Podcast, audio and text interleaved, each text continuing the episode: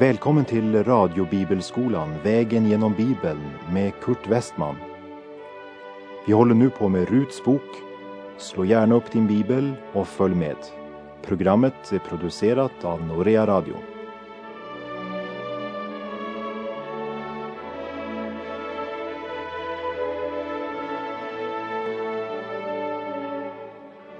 Vi avslutade förra programmet med verserna 5 och 6 i Ruts bok kapitel 4.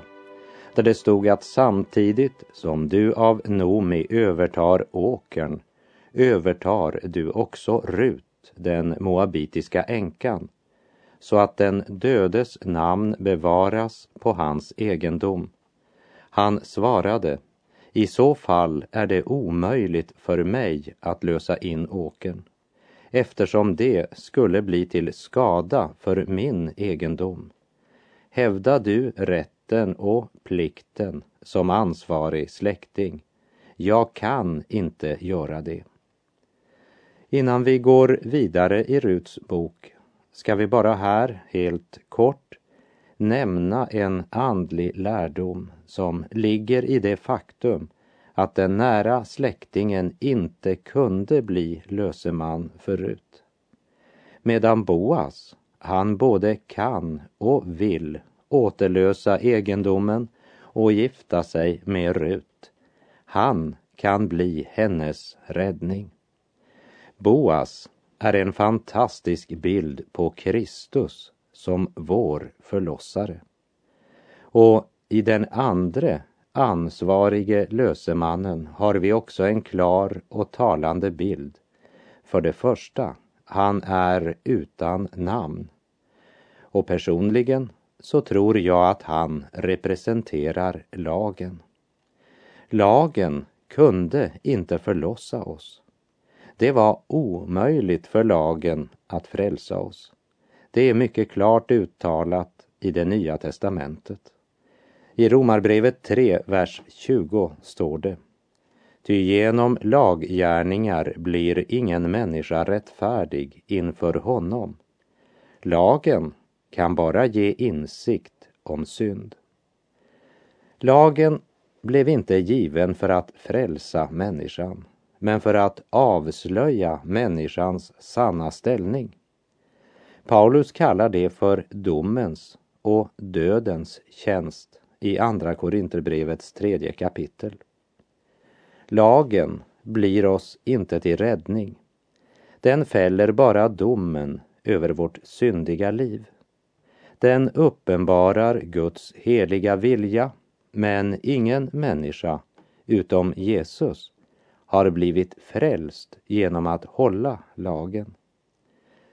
Men de fann sin räddning i lagens förordningar och regler när de, som det var föreskrivet, frambar det offer som pekade fram emot Kristus, det fullkomliga offret som skulle komma. För eh, endast genom Kristi försoningsverk som senare skulle fullbordas så blev offren i Gamla testamentet välbehagliga för Gud. Och det är orsaken till att den stora försoningsdagen var så central och viktig. Den utplånade alla Israels synder och överträdelser. På den dagen gjordes folket uppmärksamma på att de verkligen behövde en ställföreträdare som frälste dem från lagen. Precis som den andre släktslösaren så kunde inte lagen frälsa. Och den andre släktingen sa ju att det skulle bli till skada för hans egen egendom. Och det är sant, för lagen måste verkligen sänka standarden och sina krav om den skulle bli oss till frälsning liksom många människor har sökt sin frihet och lycka i att förkasta Guds heliga lag. Och man behöver inte ha så väldigt stor andlig insikt för att se vart en gudlös kultur har fört oss. Den andra räddningsmannen sa, jag kan inte göra det. Nej, han kunde inte. Men Boas både kunde och var villig att ta de konsekvenser som följde av att lösa ut egendomen och Rut. Min vän, lagen kan inte frälsa dig. Du behöver en som älskar dig och som är villig att betala din skuld genom att i ditt ställe lida straffet för dina synder. Det är det enda sättet på vilket du kan bli frälst.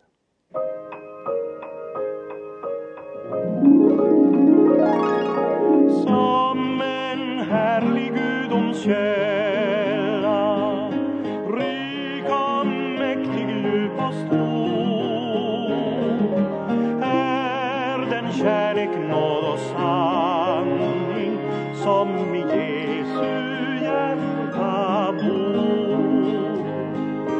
Han har öppnat pärleporten så att jag kan komma in. Blodet har han frälst mig och bevarat mig som sin. Boas har sagt sig villig att vara Ruts släktslösare. Och vi läser i Ruts bok kapitel 4, verserna 7 och 8. Nu var det förr i tiden så vid inlösen och ägobyte i Israel att man för att stadfästa en uppgörelse tog av sig skon och gav den åt sin motpart. Därmed bekräftades ett avtal israeliter emellan. När släktingen sade till Boas, köp du, drog han därför samtidigt av sig skon. Den andra släktingen som inte kunde lösköpa egendomen och Rut erkänner offentligt inför alla att han nu blev tvungen att uppge alla krav på egendomen och inte ta ansvar för Rut. Därmed hade han också för alltid avsagt sig släktsrätten. Och även Boas, som sagt ja till att lösa ut Elimeleks egendom av Nomi och ta ansvar för Rut, gör det nu offentligt. Vers 9 och 10. Då sade Boas till de äldste och till alla de andra, ni är idag vittnen till att jag av Nomi förvärvar allt som har tillhört Elimelek och allt som har tillhört Kiljon och Malon. Därmed förvärvar jag även Malons hustru, moabitiskan Rut, till hustru, så att den dödes namn bevaras på hans egendom och inte försvinner ur hans brödrakrets och från vår stad. Ni är idag vittnen till detta. Först förvärvar han egendomen, men han är också Ruts förlossare.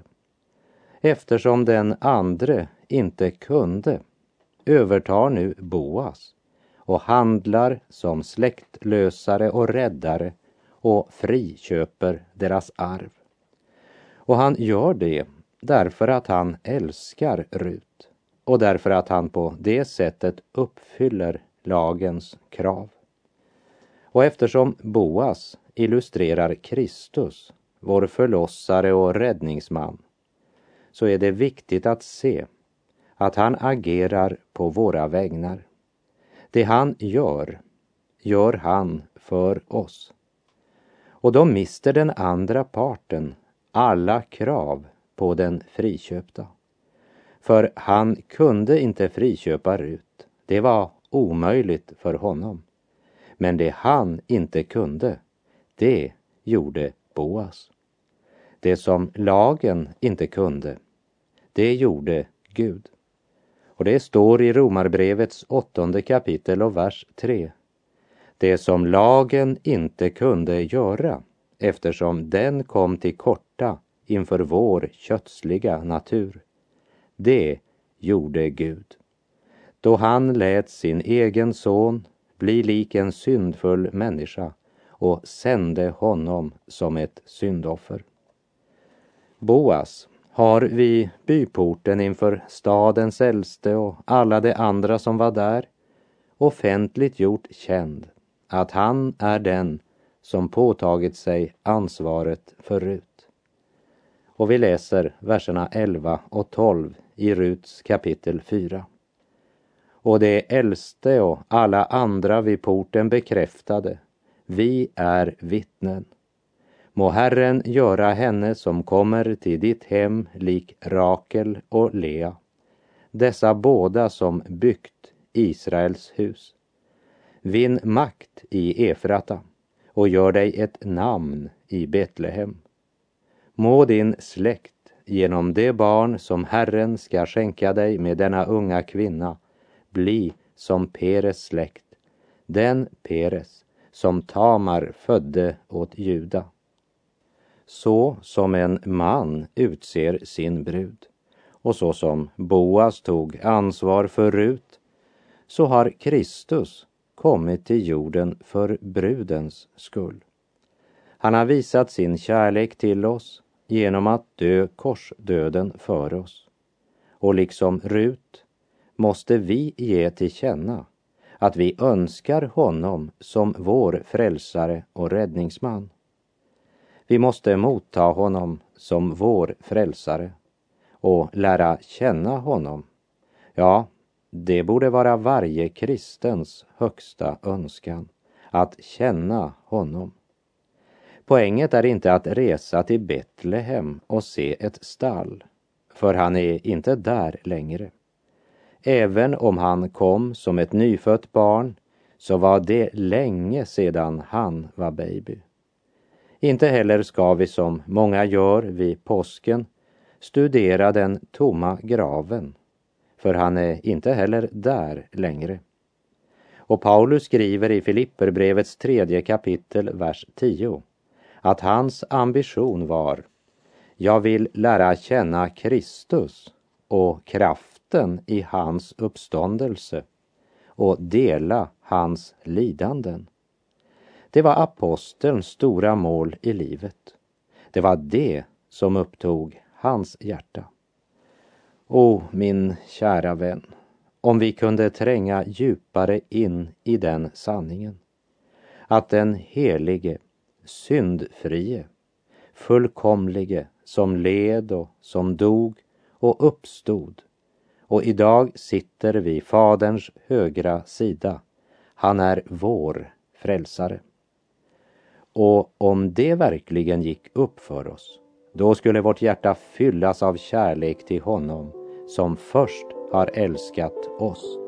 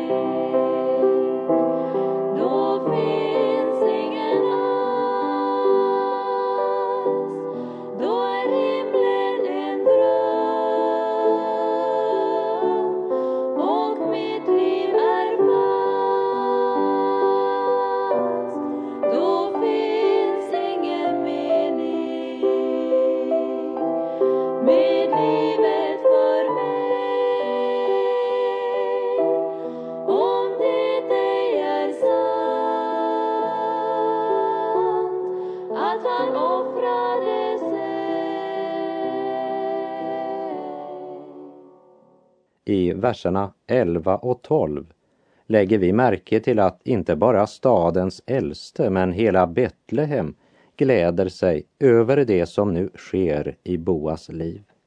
Och deras lyckönskan är Må Herren göra Rut lik Rakel och Lea. Vinn makt i Efrata och gör dig ett namn i Betlehem. Och vi läser vidare vers 13 till och med 15. Så tog Boas Rut till hustru. När han låg med henne lät Herren henne bli havande och hon födde en son. Då sade kvinnorna till Noomi, välsignad vare Herren, nu har du fått någon som har ansvar gentemot dig. Han ska bli ryktbar i Israel. Han ska vara ditt livs förnyare och din ålderdoms stöd. Det är ju din sonhustru som har fött honom, hon som älskar dig och är mer för dig än sju söner. Mer för dig än sju söner. Jag tror att det för oss i vår tid och vår kultur är svårt att förstå hur otroligt mycket som ligger i dessa ord. Det säger något om hur Noomi upplevde sin svärdotter. Och det säger verkligen något om hur kvinnorna i Betlehem hade upplevt denna änka från Moab. Du är respekterad av alla här i staden, hade Boas sagt i vers 11. Vi anar något av vad Rut betyder för den stackars gamla Noomi. Rut, hon som är mer för dig än sju söner. Och vers 16.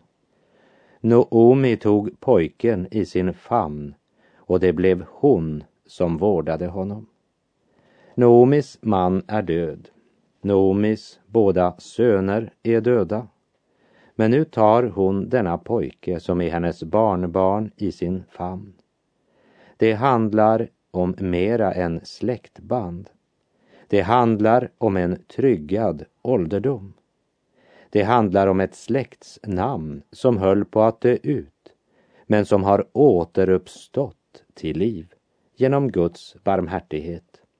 Genom Guds omsorg som möter Noomi och Rut genom Boas gärning så ska Elimeleks och Malons namn leva vidare. Och hade Elimelek svikit och både han själv och hans söner dött i Moab så hade Elimeleks namn, som betyder min Gud är konung, nu blivit både Ruts och Noomis erfarenhet. Redan medan Noomi var i Moab så hade ju hon fått höra att Herren Gud hade sett till sitt folk i Betlehem och gett dem bröd. Och nu så sitter Nomi där med sitt barnbarn i famn och konstaterar att om människan är trolös så är Gud trofast. Och hennes son Marlons namn skulle nu leva vidare och detta barnbarn ska senare ärva Nomis jordlott. Och därmed så har vi kommit till Obeds eller Oveds släkttavla, verserna 17 till och med 22. Grannkvinnorna gav honom namn och sade Noomi har fått en son. De kallade honom Oved och han blev far till Isai, Davids far. Detta är Peres släkttavla. Peres var far till Hesron. Hesron var far till Ram. Ram var far till Aminadav. Aminadav var far till Nashon. Nashon var far till Salma. Salma var far till Boas. Boas var far till Oved. Oved var far till Isai och Isai var far till David. I en mening så är det här släktregistret som avslutar Ruts bok lika viktigt för oss som vilken som helst annan del av det gamla testamentet. Vet du varför? Jo, därför att det lilla släktregistret är det som knyter samman Davids familj med Judas stam. Utan det så hade vi inte haft något nedskrivet dokument av den samhörigheten. Det gör Ruts bok mycket viktig, som du förstår, eftersom den passar perfekt i Guds plan och kalender. Låt oss till sist se på några av de detaljer som gör att Boas, släktslösaren, är en så stark bild på Kristus. Det var flera saker som krävdes för att man skulle räknas som släktlösare eller ansvarig anförvant. Låt oss här se på några av dem. Först av allt, det måste vara en nära släkting. För det andra måste han vara villig att förlossa, friköpa. Och för det tredje så måste han vara i stånd att friköpa. Och det fjärde, släktlösaren måste själv vara helt fri. Och han måste kunna betala priset som krävdes för friköpandet. Det vill säga, han måste kunna betala och uppfylla allt som krävdes för att efter lagen uppfylla kraven som var ställda och som var juridiskt godkända och Boas uppfyllde alla dessa krav.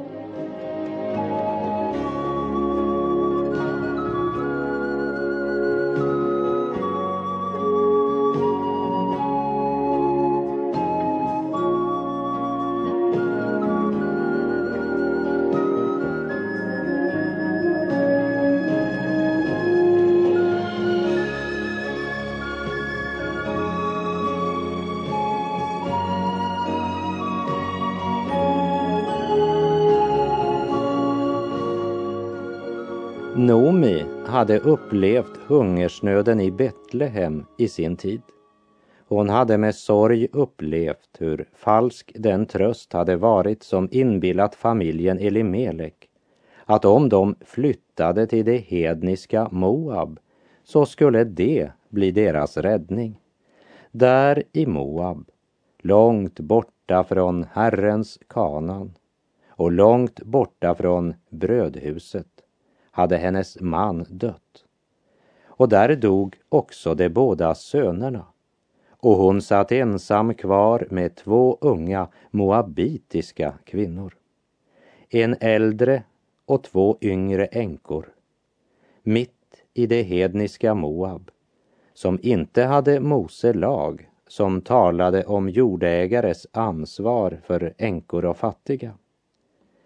Men det som genom historien för så många judiska familjer blev en sorg, nämligen att man fick moabitiska, hedniska svärdöttrar.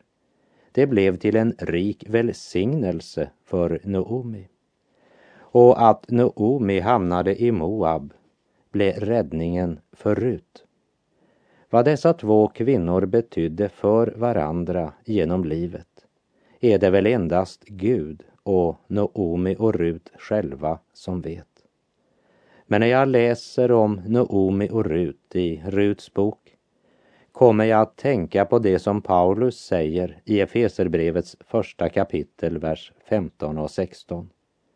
Jag upphör därför aldrig att tacka Gud för er, när jag nämner er i mina böner sedan jag nu har hört om er tro på Herren Jesus och er kärlek till alla de heliga. Noomi och Rut, två kvinnor som bad för varandra, som hade omsorg för varandra, kärlek till varandra. Och i bådas liv var det Gud som hade första platsen. Jag tror att Noomi mer än en gång i livet av hjärtat tackade Gud för sin svärdotter Rut. Och Rut hade genom Noomi lärt känna Herren Gud. Och genom att Noomis folk blev Ruts folk och Noomis Gud blev Ruts Gud så fick Rut ett personligt möte med lösemannen Boas, räddaren. Jag upphör därför aldrig att tacka Gud för dig när jag nämner dig i mina böner. Har du någon som du tackar Gud för? Och låt oss alla be om nåd och kraft till att leva så att andra har orsak att tacka Gud för oss. John White sa en gång att den som tackar Gud förblir aldrig densamma som han var. Eftersom bönen öppnar nya perspektiv när vi öppnar vårt liv och våra tankar mot Gud. Jag upphör därför aldrig att tacka Gud. Ja, när jag här i slutet av det fjärde kapitlet i Ruts bok ser Noomi stå med sitt barnbarn i famnen så är det de orden från Efeserbrevets första kapitel som fyller mina tankar. Och när jag helt till sist i kapitlet påminns om hur Gud i sin nåd gav den moabitiska kvinnan Rut en plats i Jesu släkttavla och hur det blev orsaken till att Marias man Josef därför måste resa till Betlehem för att skattskriva sig. Då väller tacken fram i mitt hjärta. För profeten hade ju sagt att Messias skulle födas i Betlehem. Ja, jag kan bara säga, jag upphör därför aldrig att tacka Gud. Tack Gud för ljusa morgonstunder, tack Gud för varje nyfödd dag. Herre, för alla livets under, ödmjukt tackar jag. Tack Gud för alla goda vänner, tack Gud för din förlåtelse. Herre, om människors hat mig bränner, hjälp mig för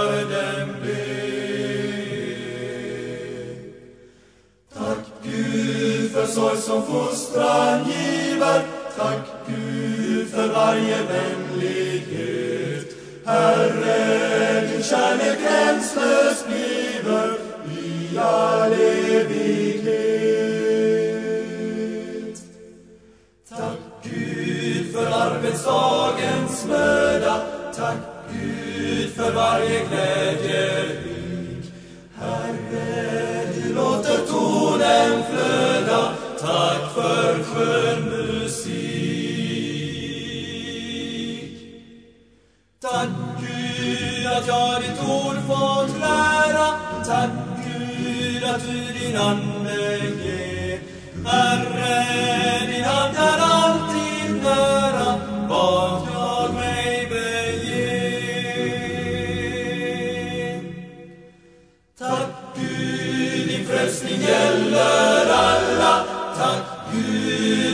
så jag den fann. Herre, till dig må lovet skalla, du som seger vann. Vägen genom Bibeln sänds ut i våra grannländer, Danmark, Norge och Finland.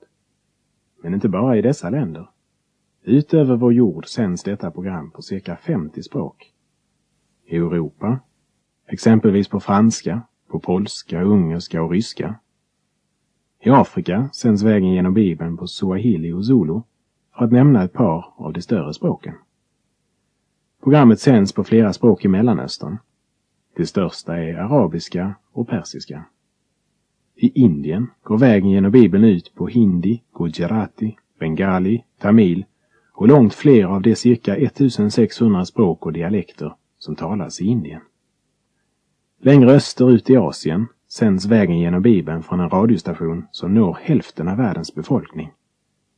Människor i Kina, i Japan, i Korea, i Malaysia, i Indonesien kan höra vägen genom Bibeln. Över den amerikanska kontinenten, Sydamerika, Mellanamerika och Nordamerika sänds vägen genom Bibeln på portugisiska, spanska och engelska och på fler språk som är relaterade till olika folkslag.